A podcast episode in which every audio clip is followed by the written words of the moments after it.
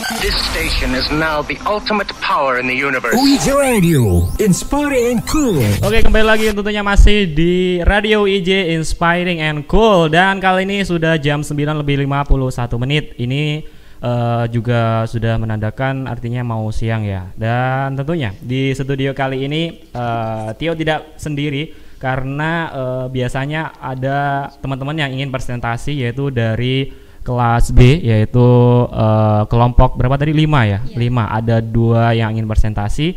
Uh, tapi sebelumnya sebelum presentasi ini uh, Tio ngingetin nih. Jadi buat kalian yang lagi dengerin di prodika.caster.fm kalian juga bisa uh, langsung bergabung di live chatnya. Nanti ini juga sebagai uh, apa itu uh, penanda absen kalian bahwa telah hadir di presentasi online atau kuliah online kali ini. Baiklah, tidak berlama-lama lagi, langsung aja untuk presentasi kali ini edisi 22 April 2020 ya. Ini sudah mendekati bulan Ramadan. Kita sapa dulu teman-teman yang mau presentasi, silakan uh, memperkenalkan dirinya, siapa namanya, panggilannya, terus dari kelas mana mau presentasi apa. Hmm. Oke, assalamualaikum warahmatullahi wabarakatuh. Perkenalkan nama saya Ainun Fitria dari kelompok 5 Prodi Ilmu Komunikasi kelas B. Dan di sini saya bersama rekan saya. Assalamualaikum warahmatullahi wabarakatuh. Waalaikumsalam warahmatullahi wabarakatuh. Selamat siang teman-teman. Uh, perkenalkan nama saya Ruth Alfia.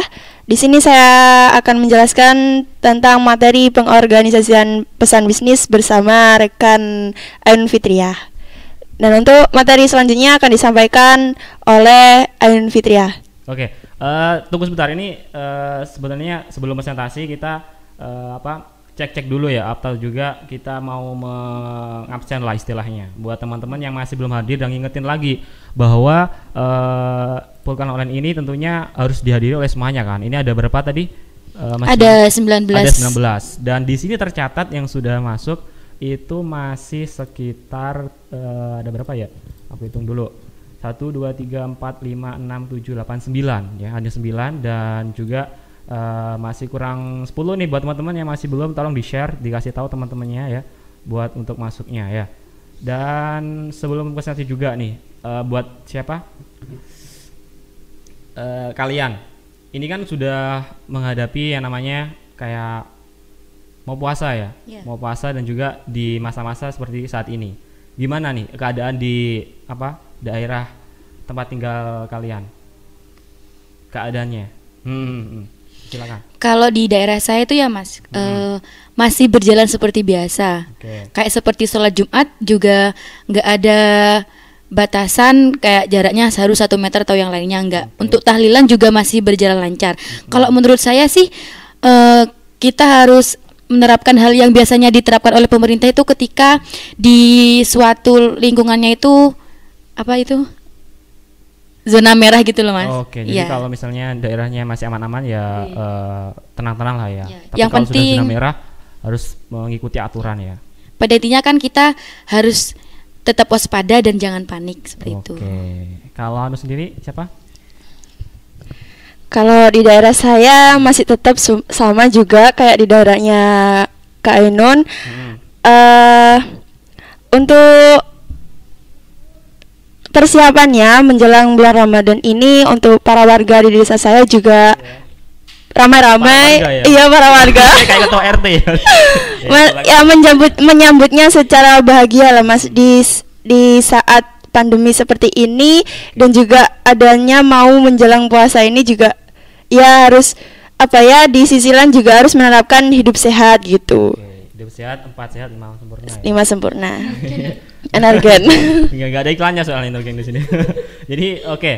tidak berlama lagi langsung aja uh, kita sudah apa uh, basa-basi lah istilahnya untuk kalian berdua. Selanjutnya langsung kalian uh, apa presentasi ya. Jadi buat teman-teman yang mau dengerin ini presentasinya uh, tentang komunikasi bisnis, pengorganisasian pesan bisnis ya. Silakan menyimak uh, dan selamat mendengarkan. Silakan, Ainun. Baiklah, uh, di sini saya akan memberikan menyampaikan materi tentang komunikasi bisnis, pengorganisasian pesan bisnis.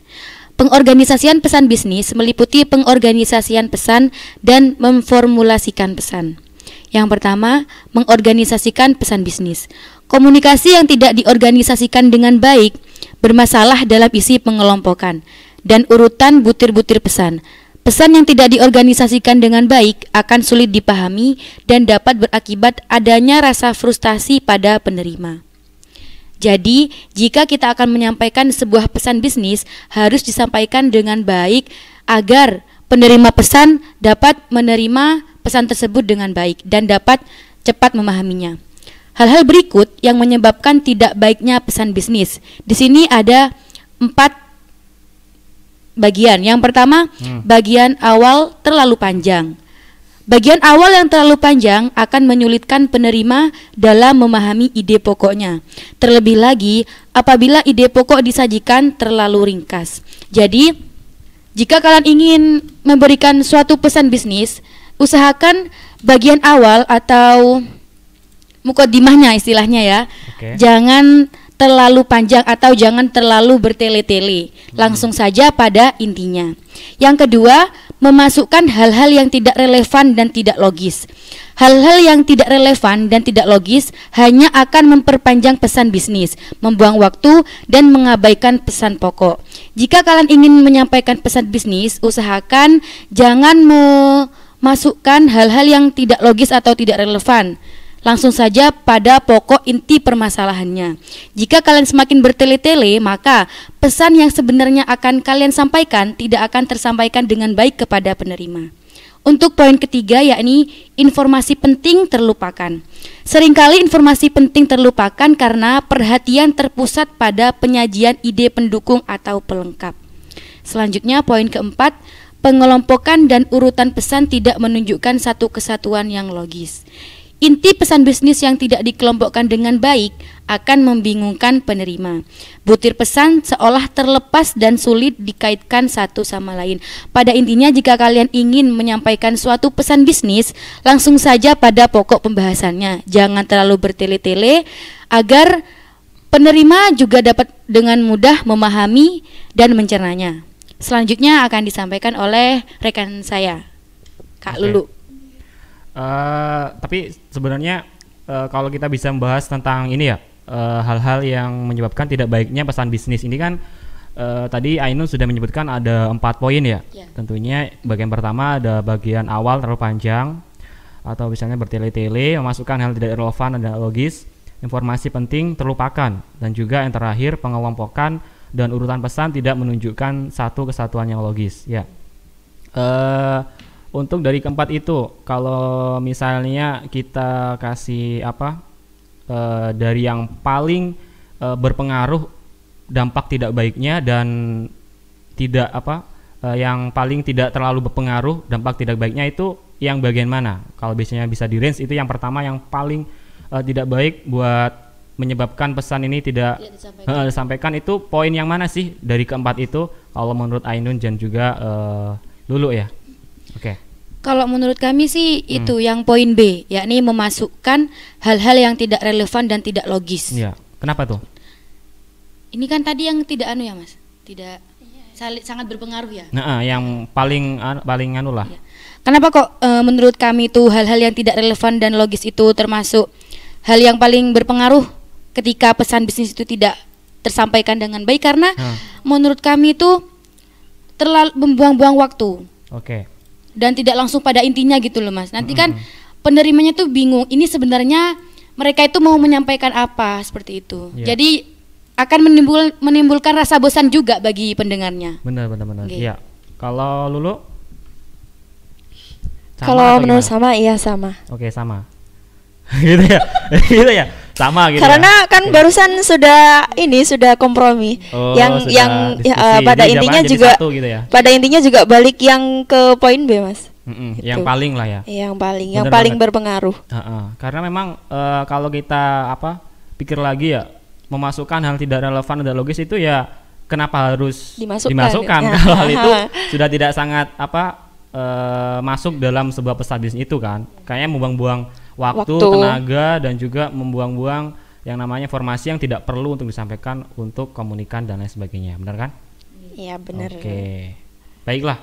Dan berikutnya ini ada poin yang akan disampaikan lagi oleh Luluk, silakan. Lulu ya. Lulu, ya, Luluk. Bukan Gak pakai ya. S mas. Oke, ya silakan Lulu. Ya. Ya di sini saya akan menjelaskan tentang hal-hal yang menyebabkan baiknya suatu pesan bisnis. Yang pertama ada urutan waktu. Yang kedua ada urutan ruang atau spatial. Yang yang ketiga ada urutan logis. Oh ya sudah itu saja ternyata. Hmm. Oke yang pertama ada urutan waktu. Urutan waktu penting untuk menggambarkan perkembangan suatu proyek dan dalam memberikan instruksi untuk mencapai inti dan tujuan pesan. Jadi, uh, dalam pesan ini juga membutuhkan waktu karena untuk perkembangan sesuatu proyek. Tanpa waktu ini proyek tidak akan berkembang. Yang kedua ya ini ada urutan ruang atau spatial. Menekankan pada bentuk atau deskripsi fisik untuk membantu audiens dalam menjalankan instruksi dengan mudah dari komunikator. Yang ketiga ada urutan logis. Urutan logis mempresentasikan ide atau analisis dari suatu masalah.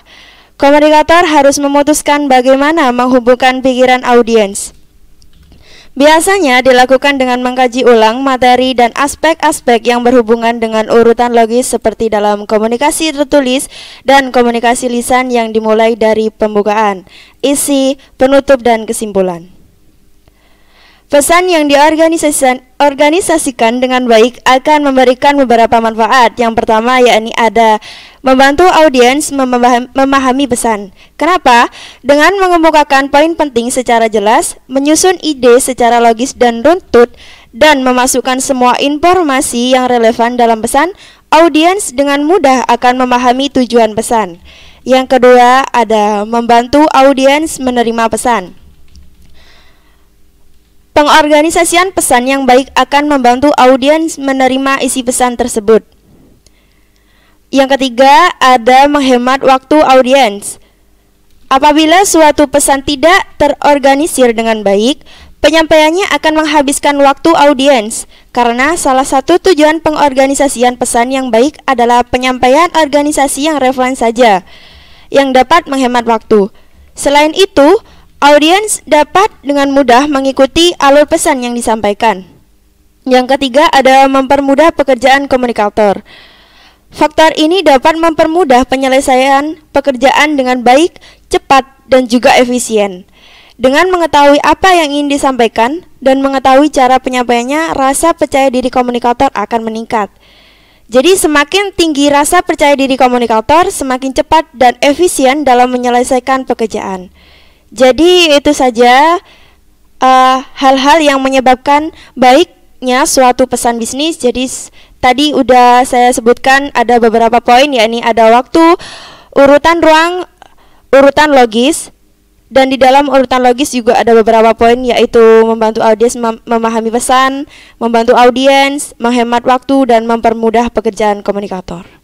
Oke. Ya, uh, terima kasih uh, Lulu telah menyampaikan tadi yaitu uh, poin mengenai uh, apa tadi? hal-hal yang menyebabkan baiknya suatu pesan bisnis ya. Itu ada tiga kalau boleh saya apa refresh kembali. Yaitu yang pertama ada urutan waktu ya. Yang kedua ada urutan ruang. Terus juga ada urutan logis. Terus itu manfaatnya tadi dibaca nggak ya manfaatnya belum ya?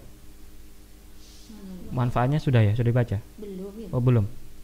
Memberikan manfaat di Oh sudah, oke. Okay. Dan juga uh, apa memberikan manfaat juga di pesan organisasi dengan baik, yaitu yang pertama adalah membantu audiens, yaitu memahami pesan tentunya, terus membantu audiens menerima pesan, terus juga menghemat waktu audiens, yang terakhir mempermudah pekerjaan komunikator.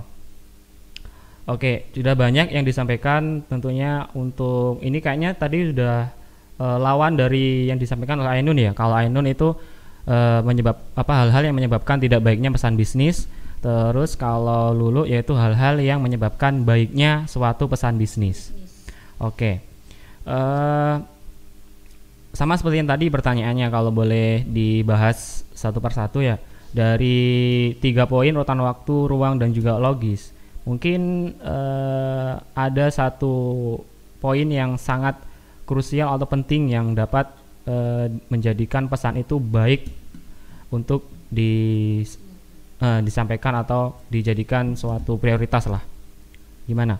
Menurut Ainun dan juga Lulu ada urutan waktu, urutan ruang, urutan logis. Dari ketiga itu mana sih yang paling penting dari ketiganya atau semuanya penting? Gimana? Kalau menurut saya semuanya penting, tapi hmm. kalau disuruh memilih seperti hmm. pacar kan harus memilih ya kan. nah, kalau harus memilih, yeah. saya okay. memilih salah satu dari ketiga itu hmm. ya kan yang saya pilih. Ketiga-tiganya ya. nah, itu kemaruk yeah. Iya, silakan ya, dulu. Yang lebih berpengaruh dalam baiknya pesan bisnis yang menurut saya ini ada urutan logis yang ketiga. Hmm, Karena apa? Di sini uh, untuk urutan logis ini memberi semuanya juga memberikan manfaat tapi kalau logis tanpa adanya eh log, logika tanpa adanya eh, gimana, gimana, logika gimana? tanpa adanya logistik tidak akan berjalan kan seperti itu kalau ya. nggak logis buat apa pesan bisnis itu baik dan juga diterima orang seperti hmm. itu oke jadi uh, kalau boleh aku tangkap ini ya dari mengenai lulu itu mungkin kalau uh, misalnya uh, dari poin satu urutan waktu urutan ruangnya itu sudah apa terlaksana. Tapi kalau uh, yang satu urutan logis itu tidak terlaksana mungkin pesannya itu tidak akan tersampaikan ya kan? Dan mungkin yeah. tidak akan bisa ditangkap oleh audiens. benar banget sih. Kan uh, waktu sudah oke okay, ruangnya sudah oke okay juga tapi nggak logis ya buat yeah. apa benar benar benar mm karena juga logis ini kan juga membantu untuk memahami gitu ya mas ya, ya. untuk membantu menerima pesan juga mempermudah mm. juga itu kalau yeah. logis oke okay. jadi hampir sama lah dengan tadi ya kalau tadi itu kan ada informasi yang informasi yang tidak penting uh, apa yang tidak relevan itu juga sangat berpengaruh untuk pesan yang tidak baik baik yeah. untuk Ainun yang sendiri apa sama atau mungkin sama. punya pandangan berbeda kalau saya pandangannya sama sama Lulu. Okay. Kita akan sehati, Mas. Ya, oh, ya. gitu. Jadi kalau uh, jawabannya Lulu itu sama dengan jawabannya Ainun ya. Saling mewakili lah istilahnya. Oke. Okay. Jadi kalian itu satu kesatuan tidak dapat dipisahkan. Siap. Oreo. Terus yang berikutnya tadi ada ini, ada pesan yang diorganisasikan dengan baik akan memberikan beberapa manfaat. Ini tentunya ada manfaat-manfaat yang sudah disebutkan juga ada beberapa ada membantu audiens untuk memahami pesan. Nah, untuk di e, membantu audiens memahami pesan ini e, gimana sih? Maksudnya aku masih kurang kurang paham nih. Kalau maksudnya kita kan sebagai apa? E, komunikator ya. Yeah. Komunikator. Jadi audiensnya itu kan komunikan. Bagaimana cara kita untuk apa memahamkan e, komunikan terhadap pesan yang kita sampaikan yaitu komunikator. Gimana caranya?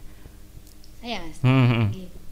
Hmm. Kalau kalau saya sih gimana sih kalau uh, audiennya ya, audiennya hmm. bisa memahami pesan yang akan kita sampaikan. Yeah. Kalau saya sendiri bisa menerapkan kayak semisal kita memberikan perumpamaan gitu, Mas. Jadi okay. kan biasanya itu ada beberapa pendengar yang mereka akan lebih memahami pesan tersebut dengan perumpamaan. Ada hmm. juga yang seperti itu. Jadi yeah. kita uh, lihat contohnya kita melihat dari pengalaman pengalaman apa ya pengalaman hidup mungkin seperti itu pokoknya kita perumpamakan gitu diumpamakan sesuatu gitu pasti okay. mereka itu akan paham dengan sendirinya hmm. gitu. jadi kayak diberikan contoh-contoh yeah. gitu aja ya nggak perlu uh, apa penjelasan yang panjang tapi yeah. langsung ke contohnya perumpamaan, perumpamaan yeah. gitu oke okay. bagus juga jadi uh, langsung bayangkanlah seperti apa komunikan itu ya yeah. nggak nggak mau apa meraba-raba seperti apa sih gitu. Oke. Okay. Yeah.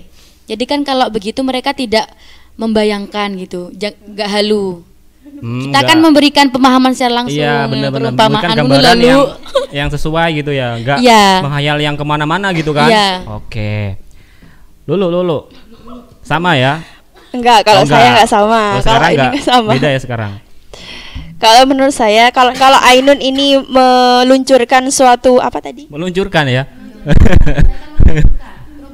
Ya, kalau Ainun meluncurkan pema, pemah, perumpamaan untuk menarik audiens, kalau saya kalau saya saya kan suka hal-hal yang konyol atau yang aneh-aneh gitu. Kalau okay. saya ingin menarik audiens saya uh, memberikan hal-hal yang apa ya, yang lebih menarik kepada audiens supaya audiens itu juga apa ya, memperhatikan gitu. Hmm. Seperti oh, halnya orang seperti halnya orang Gimana? begini, Mas. Saya uh, gurau gitu, bergurau sama teman gitu. Hmm. Arek iya apa sih? Arek apa sih? Kan seperti itu. Dia tuh kayak hmm tertarik, tertarik gitu, gitu. Okay. ingin ingin apa ya biasanya sih orang seperti itu ingin rasa tahu gitu lah mas gitu hmm, jadi kalau membosankan lah istilahnya ya ya gak membosankan oh. seperti saya mungkin bisa pakai apa uh, kayak misalnya kalau menyampaikan itu kan kalau kita lihat kayak ceramah-ceramah itu ya yeah. banyak ceramah-ceramah yang uh, lucu itu yeah. jauh lebih menarik dibandingkan oh, iya, ceramah-ceramah yeah, yang itu. Oh, seperti itu serius-serius gitu uh, uh, oke okay. jadi nanti kalau terlalu serius kan takutnya nggak malah diabaikan malah gitu. diabaikan benar benar kalau masalah hati harus serius mas itu oke okay, ya siap terserah kalian lah kalau masalah itu ya aku cuma menyampaikan ini ya baik yang selanjutnya garing guys Uh, yaitu adalah langkah-langkah mengorganisasikan pesan dengan baik akan disampaikan oleh siapa Ainun ya ini terakhir uh, silakan Ainun baiklah Selanjutnya saya akan menjelaskan mengenai langkah-langkah pengorganisasian pesan dengan baik. Di sini ada berapa? Oh, tiga. Ada tiga poin. Yang pertama, menetapkan ide atau gagasan pokok. Ide pokok merupakan inti atau tema sentral pesan. Semua pesan bisnis memiliki tujuan umum dan spesifik. Dan yang kedua, mengelompokkan ide atau gagasan. Dalam menyiapkan pesan yang sangat kompleks, pembuatan diagram skematis atau kerangka akan membantu membayangkan hubungan antara bagian-bagian pesan. Nah, kenapa dalam poin dua ini kita harus mengelompokkan ide atau gagasan? Jadi, lebih baik kita membuat suatu diagram skematis atau kerangka. Jadi, antara poin satu dengan yang yang lainnya itu saling berhubungan atau berkaitan, seperti itu. Yang ketiga, memutuskan pola atau pendekatan urutan gagasan. Setelah menetapkan ide pokok dan mengelompokkannya, perlu diputuskan pola atau pendekatan yang digunakan dalam menentukan urutan penyajian gagasan. Pola pendekatan yang, yang digunakan yaitu yang pertama, pendekatan deduktif atau secara langsung atau dalam bahasa Inggrisnya biasa disebut direct approach. Ah, maafkan saya guys gini laporan yeah. merupakan merupakan pola urutan penyajian ide di mana ide pokok ditempatkan di bagian awal, kemudian diikuti oleh ide pendukung. Pendekatan ini digunakan apabila penerima pesan akan bereaksi netral atau senang saat menerima pesan tersebut. Yang kedua yaitu pendekatan induktif atau secara tidak langsung. Dalam bahasa Inggrisnya indirect approach. Ya. Pendekatan ini digunakan untuk pesan yang dapat menimbulkan reaksi negatif atau untuk berita yang tidak mengenakan. Pendekatan ini disajikan di bagian awal, kemudian diikuti oleh ide pokok. Nah, untuk yang pendekatan pertama ini biasanya digunakan ketika kita akan menyampaikan suatu permasalahan atau suatu berita informasi yang ketika informasi ini didengar akan menimbulkan apa ya kesenangan bagi pendengarnya gitu. Bukan berita duka jadi kayak seneng-seneng gitu. Yang kedua ini yaitu pendekatan induktif ini biasanya dipakai ketika kita akan menyampaikan berita yang tidak mengenakkan gitu mas. Hmm, seperti itu. Kalau pendekatan induktif ini ide pokoknya ada di awal dan induktif ini ide pokoknya ada di belakang kalimat itu. Selanjutnya empat bentuk organisasi pesan bisnis.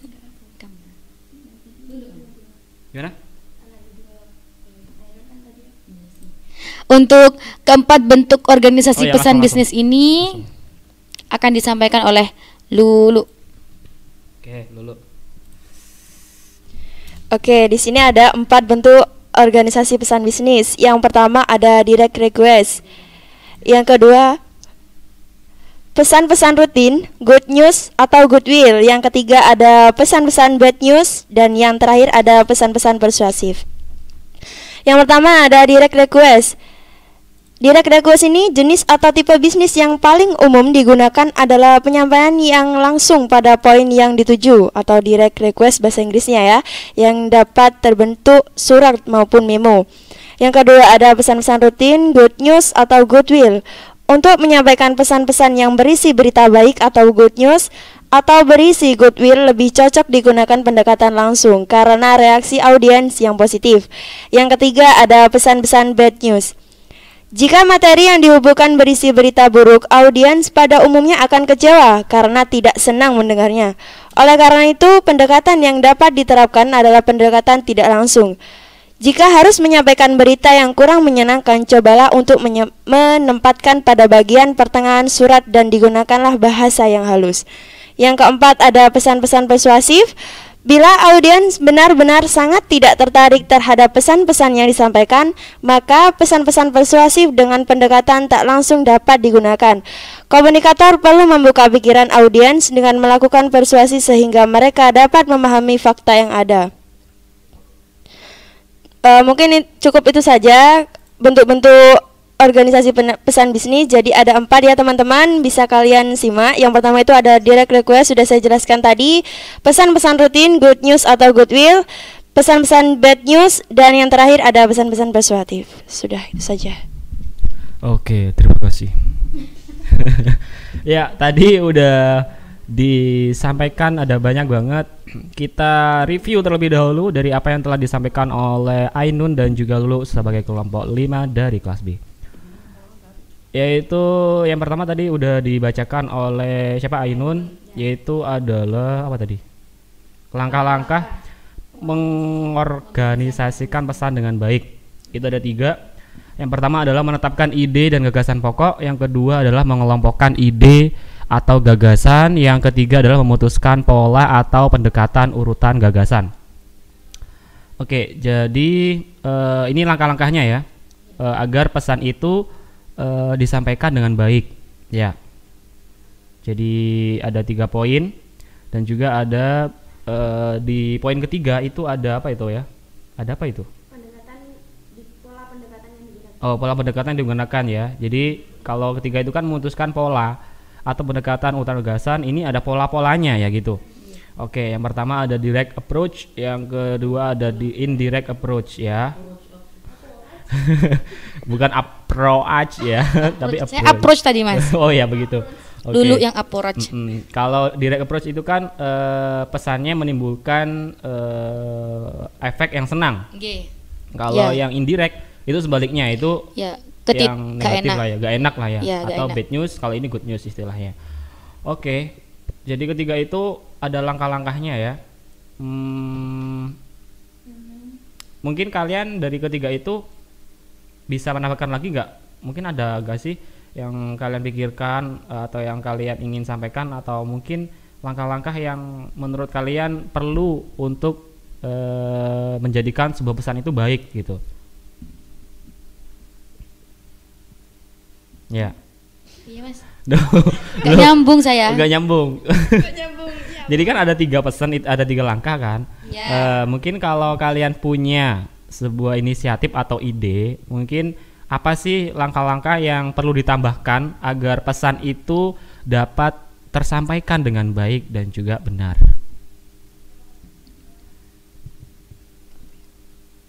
Kalau aku sendiri ya, ya kalau aku sendiri eh, langkah-langkah untuk pesanan baik selain tadi menetapkan ide atau mengelompokkan eh, idenya, memutuskan pola, yang tentunya yang sangat penting yaitu adalah uh, bukan apa media.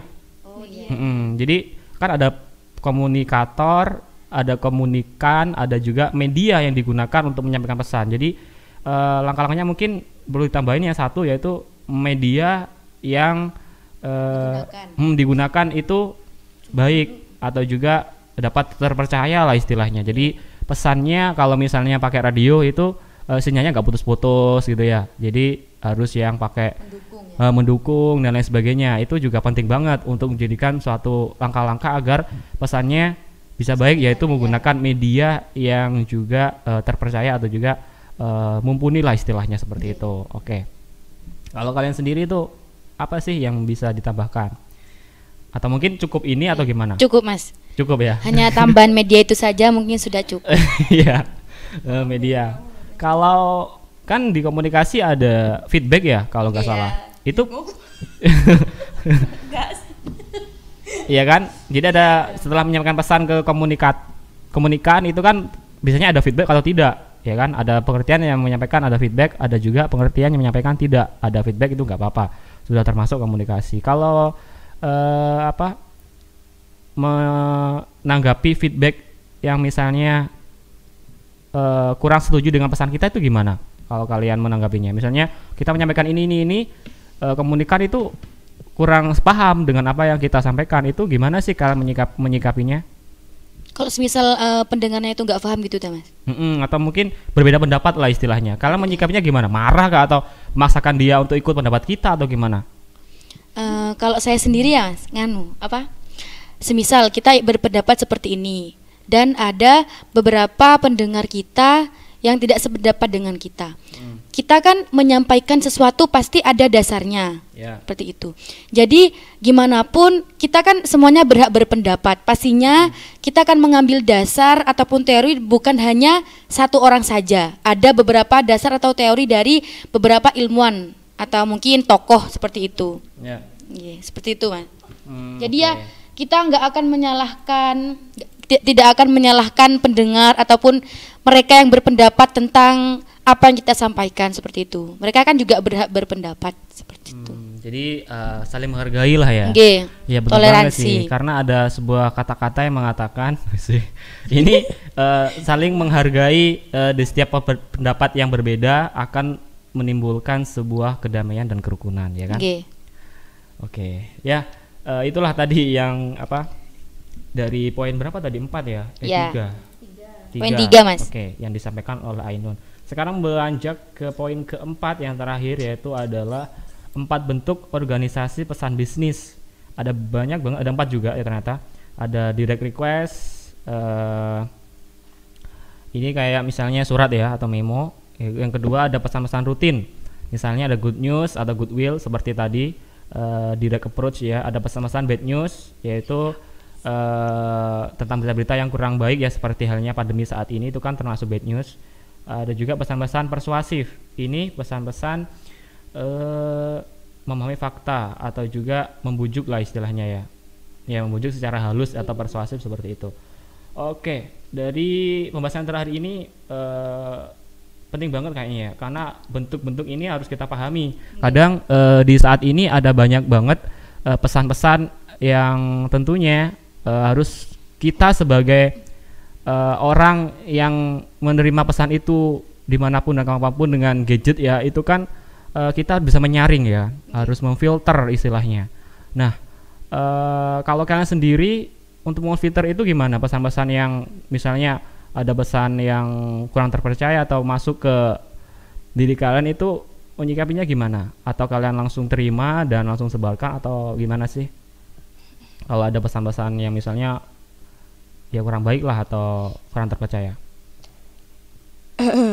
Kalau menurut saya ini mas, Hmm, hmm. sekarang nih banyak ya nggak di media sosial, nggak di televisi juga banyak Ya, uh, berita-berita yang biasanya kita sebut hoax. Oke. Nah, itu. Jadi ho- hoax, iya hoax atau hoak. Nah, Hoak ya. ya kalau menurut saya bahasanya ya hoak gitu. Ya. Iya, eh, sebelum kita apa tadi, Mas? Menerima pesan tersebut ya. Hmm, memfilter lah. Ah, memfilter. Hmm. Jadi kita kan dalam bahasanya kita itu pastinya ada saring sebelum sharing. Oke, Nah, bagus. ada saring sebelum sharing. Jadi be- mana berita-berita ini dari mana, faktanya ini dari mana harus kita saring terlebih dahulu. Setelah itu baru kita sharing gitu. Eh, sharing ya? Share, ya, eh, share, sharing gitu. Kalau saya seperti itu mas, simpelnya sih. Oke, jadi eh, harus mengetahui sumber yang terpercaya ya. Mm-mm, jadi nggak misalnya ada dari eh, berita Jember terkini .blogspot itu kurang ya, kurang terpercaya. Harus misalnya eh, atau Kompas detik.com itu kan sudah sangat-sangat berita yang besar dan sangat eh, banyak dijadikan acuan. Oke, bagus. kayaknya uh, sudah semuanya dari poin-poin yang telah disampaikan oleh Ainun juga Lulu sebagai kelompok 5. Uh, eh, kali ini uh, waktunya buat teman-teman yang lagi dengerin di Prodika, silakan memberikan sebuah pertanyaan ya. Dan juga bisa langsung lewat uh, live chatnya di radioij.ac.id. Ya, uh, saya tunggu uh, untuk memberikan sebuah tanggapan mengenai apa yang telah dipresentasikan oleh kedua teman kalian dan juga bisa langsung berikan pertanyaan-pertanyaan ya. Ini uh, sudah ada yang masuk nih, apa Ainun dan juga Lulu pertanyaan dari teman-teman kalian ya. Uh, itu ada berapa ya? Aku lihat dulu dari live chatnya ada sebentar ya.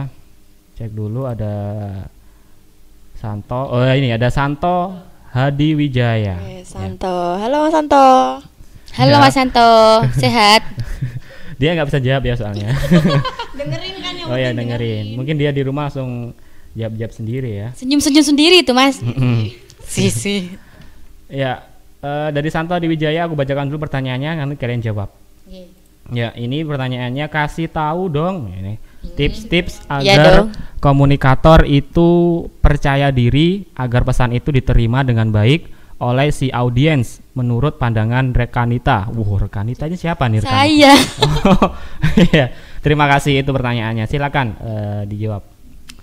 Kalau menurut saya ya, uh, ini kan saya bercerita pengalaman. Oke. Okay. Nah, bagaimana sih menjadi komunikator yang baik agar bisa percaya diri di depan audiens? Agar kenapa kok kita harus percaya diri? Karena kalau menurut saya itu percaya diri adalah hal utama yang bisa memberikan Semisal kita akan menyampaikan sebuah pesan akan lebih mudah diterima dengan orang lain.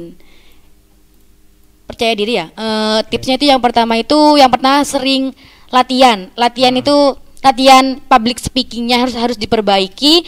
Gimana caranya berbicara agar e, kita itu agar kita itu gimana ya? Gini, bagaimana sih kita melatih kepercayaan diri? Hmm. Yang pertama itu kita sering berlatih komunikasi.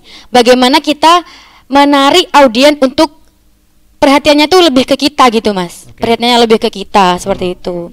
Nah, juga latihan latihan untuk berbicara itu juga harus sering hmm. Kayak semisal pelatihan public speaking itu juga sangat penting seperti itu. Oke. Okay.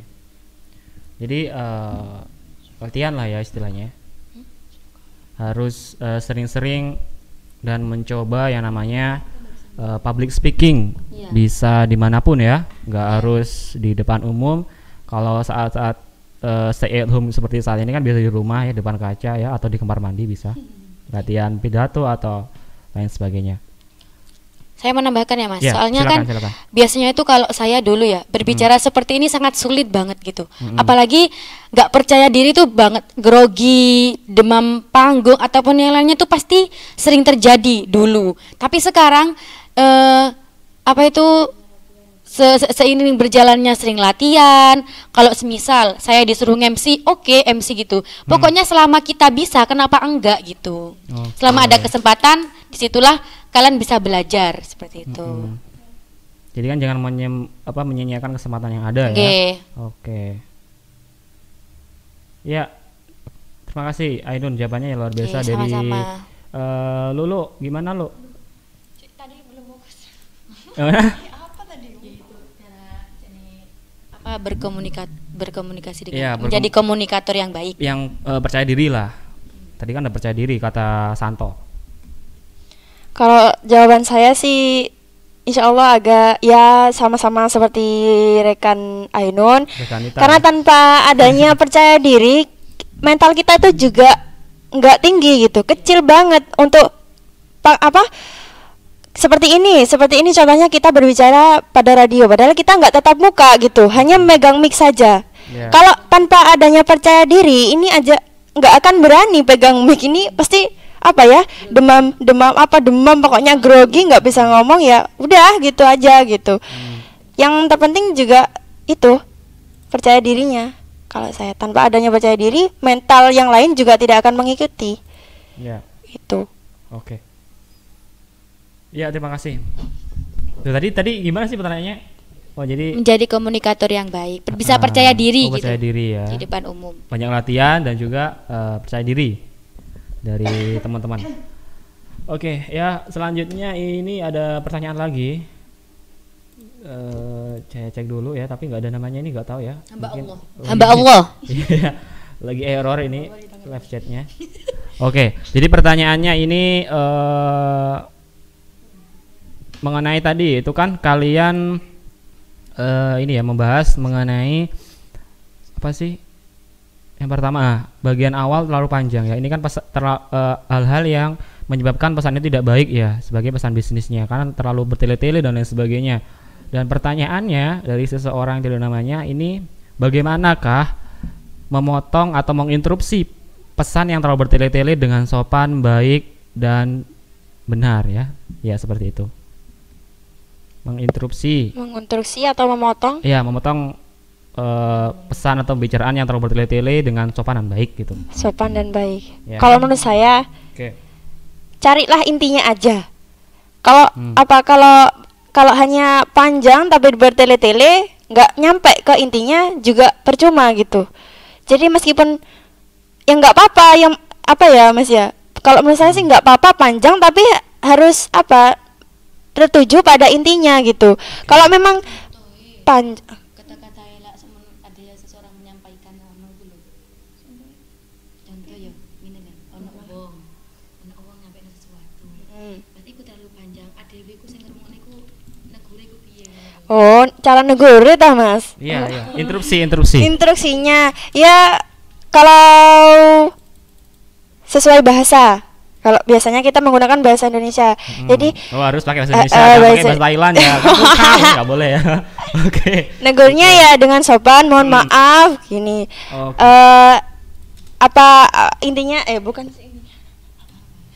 uh, mohon maaf ada keperluan apa gitu. Kalau semuanya bertele-tele cari langsung langsung kita langsung kita apa to the point aja gitu. Tapi secara halus gitu. Sebenarnya Ainun anu gini gini gini nih. Ada perlu dengan siapa? gitu. Nah kan dia akan terju, tertuju kepada sebenarnya nyari saya nyari lulu gitu. Hmm. kan tidak berbelit-belit tidak panjang. Oke. Okay. jadi harus to the point lah ya. Ya mungkin ada tambahan dari Ainun ini. Ya gimana Nun? Uh, saya menyentuhkan kalau semisal di dalam forum ya, semisal biasanya kan semisal saya mengikuti seminar lah pematerinya itu Mbak Lulu ya Mbak Lulu. Semisal Mbak Lulu jadi pemateri saya menjadi audiennya. Hmm. nah semisal saya jadi apa? Saya menjadi anu. Nggak ada ya? Anu kamera mas. Oh, oke. Okay. uh, lah semisal Mbak Lulu ini menyampaikan dengan uh, apa ya terlalu berbelit-belit nggak sampai to the point Contohnya ini uh, contoh cara penegurannya seperti ini dengan baik. Angkat tangan terlebih dahulu, hmm. bilang interupsi, interupsi. Okay. Mohon maaf, Kak, Kak Lulu, mohon jenengan menjelaskan langsung pada intinya. Karena agar audien juga mudah paham seperti itu. Kan daripada Mbak Lulunya sendiri membuang-buang waktu berbicara panjang lebar yeah. dan hasilnya audiennya sendiri tidak menangkap menangkap materi dari Mbak Lulunya sendiri kan percuma gitu loh mas. Mm-hmm. Jadi silahkan gunakan bahasa kalian sendiri. Kalian kan sudah mahasiswa ya guys. Jadi kan bisa cara memberikan instruksi yang baik dan benar seperti itu. Oke. Jadi harus tetap dengan sopan santun lah okay. istilahnya ya. Soalnya dan kan ada soalnya kan orang itu kan beda-beda sifatnya mas. Ada mm-hmm. yang mau kita tegur dan aja ada yang Iya iya iya. Gitu. Uh -uh. Kadang yang ngeselin kan kalau udah bertele-tele sampainya sudah tidak to the point ya. ditegur marah wah ya. itu ya kita tinggal aja kalau semisal yang pematerinya marah berarti dianya aja yang nggak iya, paham. Ya, kurang memahami. Baperan mas. Iya baperan, bener banget. Dan juga mungkin dia kurang memahami uh, apa nilai-nilai komunikasi yang ya. sebenarnya.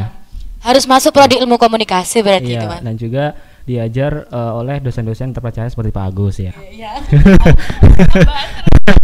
Oke. Dekannya Bapak ayo deh. Pak Jojo. Bu Mimi.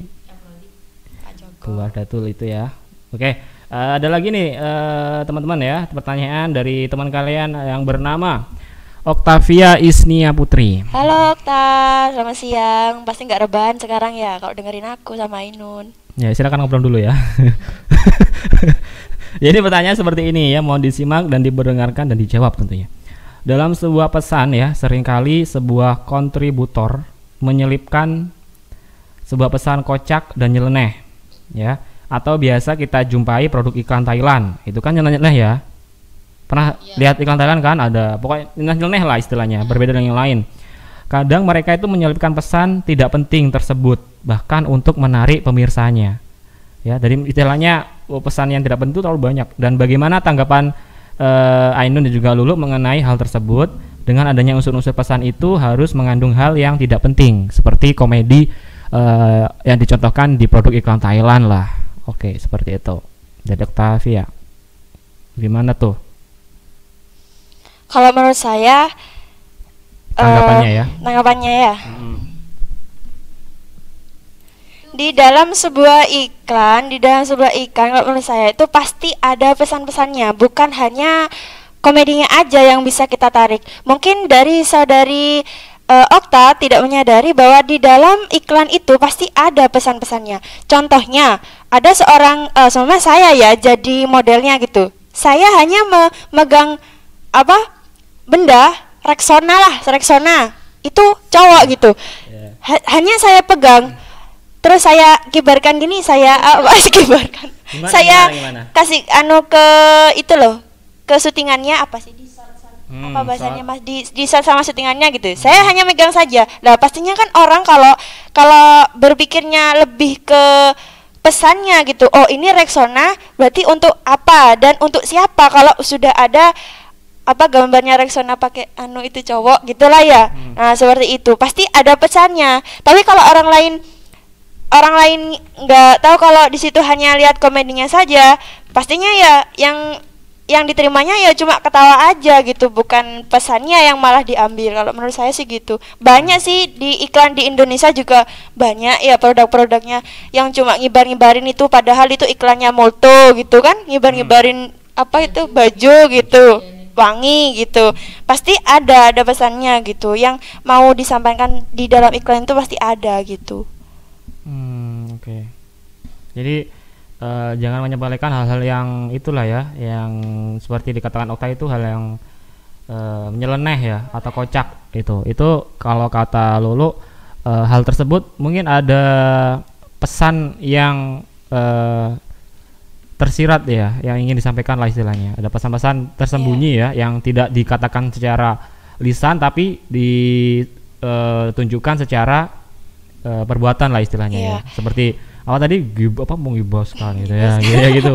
Okay. banyak uh, kan mungkin itu uh, dalam sebuah iklan itu kan pastinya ha harus ada yang nonton banyak gitu loh mas yeah, kalau uh, ada bener. pastinya kan seperti itu Agar kenapa kok produknya, uh, juga, produknya juga laku banyak uh, gitu banyak. kenapa kok bisa ada kok konyolannya ada apa itu tadi komedi komedinya itu kan hanya untuk menarik semua orang gitu biar apa ya produknya itu bisa dikenal orang gitu Hmm. Kalau menurut saya kan juga suka yang konyol-konyol, suka yang apa ya, yang aneh-aneh. Jadi kan orang itu pastinya tertarik, iki opo sih, iki iklan opo sih seperti itu ya, kan ya, pastinya. Ya, ya, ya. Kayak Tuh. misalnya banyak di contohnya di Indonesia kan ada iklan buka lapak itu yang aneh-aneh kan, ya kan? Hmm. Ada yang nenek-nenek yang itu nyanyi itu kan yang itu yang apa ada yang komedinya? Yang baju merah jangan yeah. sampai lepas. Lah itu itu yeah, maksudnya bener. apa sih? Cuma nyanyi padahal di situ apa itu? Iklan apa itu? Dah lupa saya dah. Um, ya hmm. itu dah pokoknya. Uh, uh. ya pokoknya harus berikan sebuah kesan yang mudah-mudahan akan melekat ya bagi para pendengarnya. Tentunya bukan hanya uh, apa iklannya yang diingat dan juga tentunya nanti produk yang dibawa kan juga akan terbawa uh, laku juga. Oke seperti itu. Banyak sih contoh-contohnya kalau iklan-iklan Indonesia. Jadi hal-hal pesan yang kocak nyeleneh itu yang dikatakan Octaviani kalau menurut Lulu itu penting juga karena ada pesan juga yang disampaikan dari hal tersebut. Kalau Ainun nih gimana Nun? Hmm. Uh, kalau saya sih sama gitu sama Lulu yang dikatakan Lulu saya kembali juga kita kembali ke tujuannya iklan diadakannya hmm. iklan kan juga untuk menarik pembeli seperti itu jika suatu produk tidak dipasarkan dan tidak diiklankan pastinya kan produk tersebut tidak akan dikenal dengan orang seperti itu mas Mm-mm. Oke. Ya seperti Oke. itu wes Ya, oke terima kasih. sama-sama ya, terus lagi ada pertanyaan lagi nih. Wah, banyak banget ya bertanya dari teman-teman sampai jam berapa ini mas sampai bentar ya. Ini masih kurang 10 menit lagi ya, kurang 10 menit lagi kurang satu menit 10 menit. 9 menit ya. Durasinya kan satu jam sepertinya. Satu jam ya. Oke, jadi ini pertanyaan dari laki-laki nggak ada namanya. hamba Allah Hamba Allah lagi. hamba Allah Oke. dari Tangerang hamba Allah dari Aku sebutkan pertanyaannya ya. Ini simpel sih pertanyaannya. Eh, mengapa tadi ada membahas mengenai good news dan apa tadi bad news? Mengapa good news kurang diminati daripada bad news? Gitu.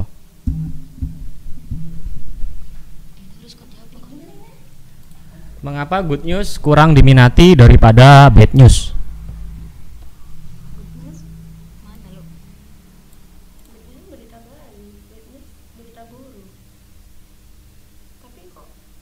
Oh ya, eh, sebelumnya dijawab ini ada yang memberikan tanggapan dari Maulana Lukman Hafid dari live chat ya.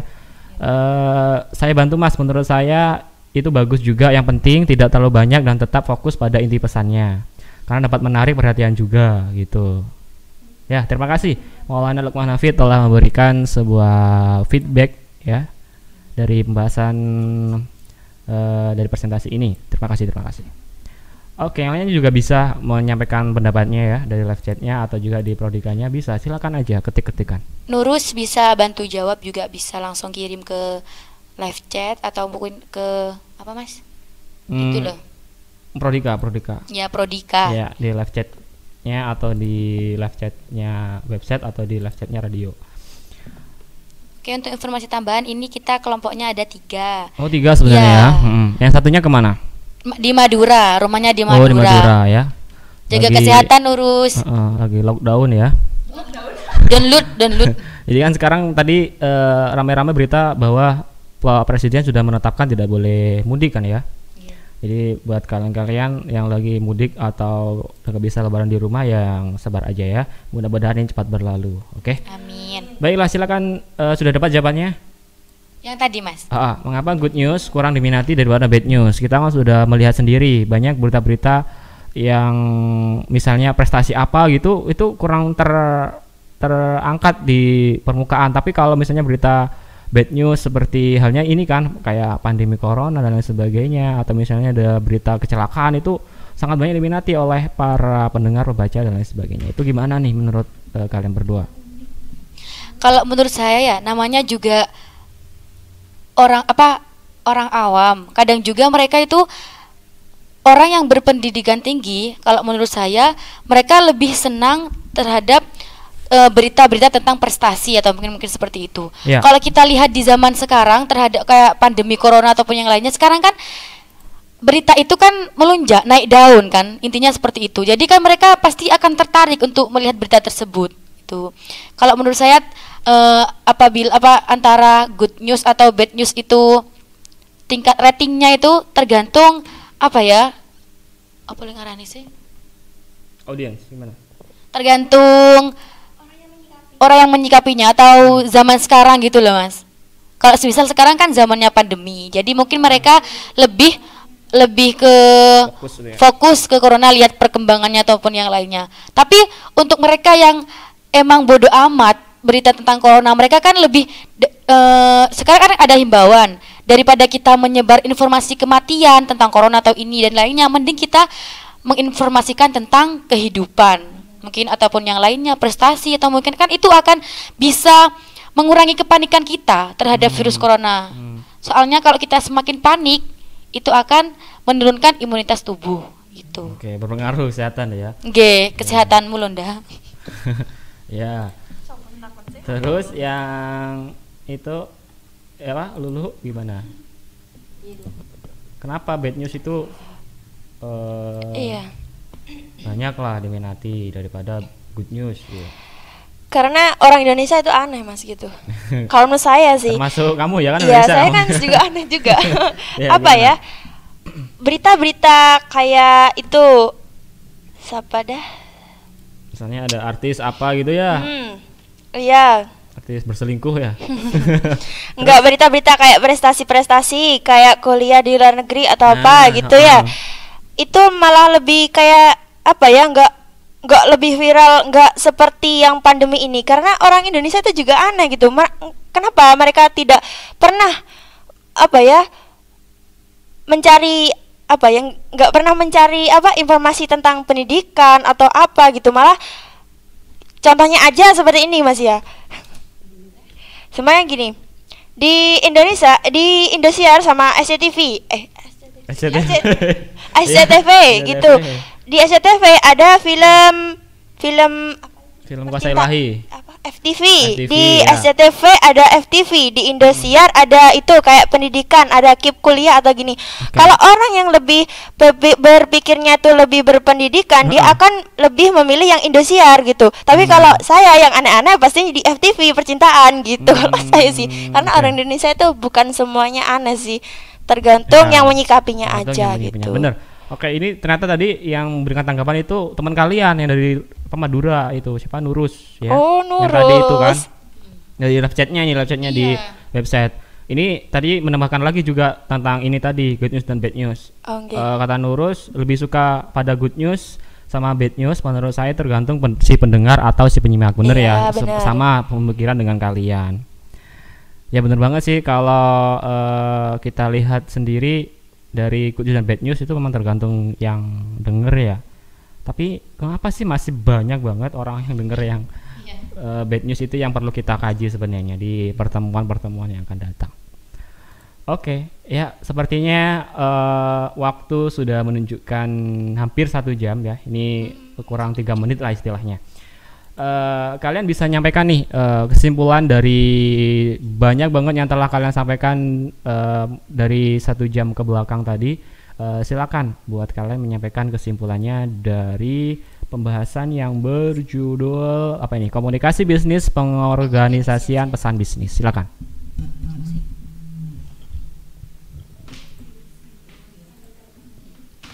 Eh, untuk kesimpulannya ya saya ambil dari tentang pengorganisasian pesan bisnis. Dari awal kan saya sudah menyebutkan bagaimana sih langkah-langkah penyampaian pesan bisnis yang baik. Sudah disampaikan tadi.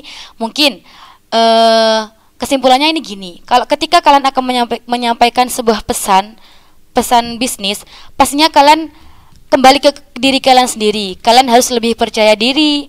Kalian harus bisa meng- menguasai materi yang akan kalian sampaikan. Dan juga kalian harus bisa menggunakan bahasa atau gestur gestur mimik wajah agar dapat menarik audien ataupun pendengarnya. Seperti itu. Sampun. Ya. Terima kasih. Itu ya eh, dari kesimpulan kalian dari presentasi untuk kesempatan kali ini. Dan akhirnya ya eh, telah beberapa menit jam kita berlalu di sini, akhirnya eh, kita mau pamit undur diri nih ya dari radio UIJ Radio kali ini. Baiklah.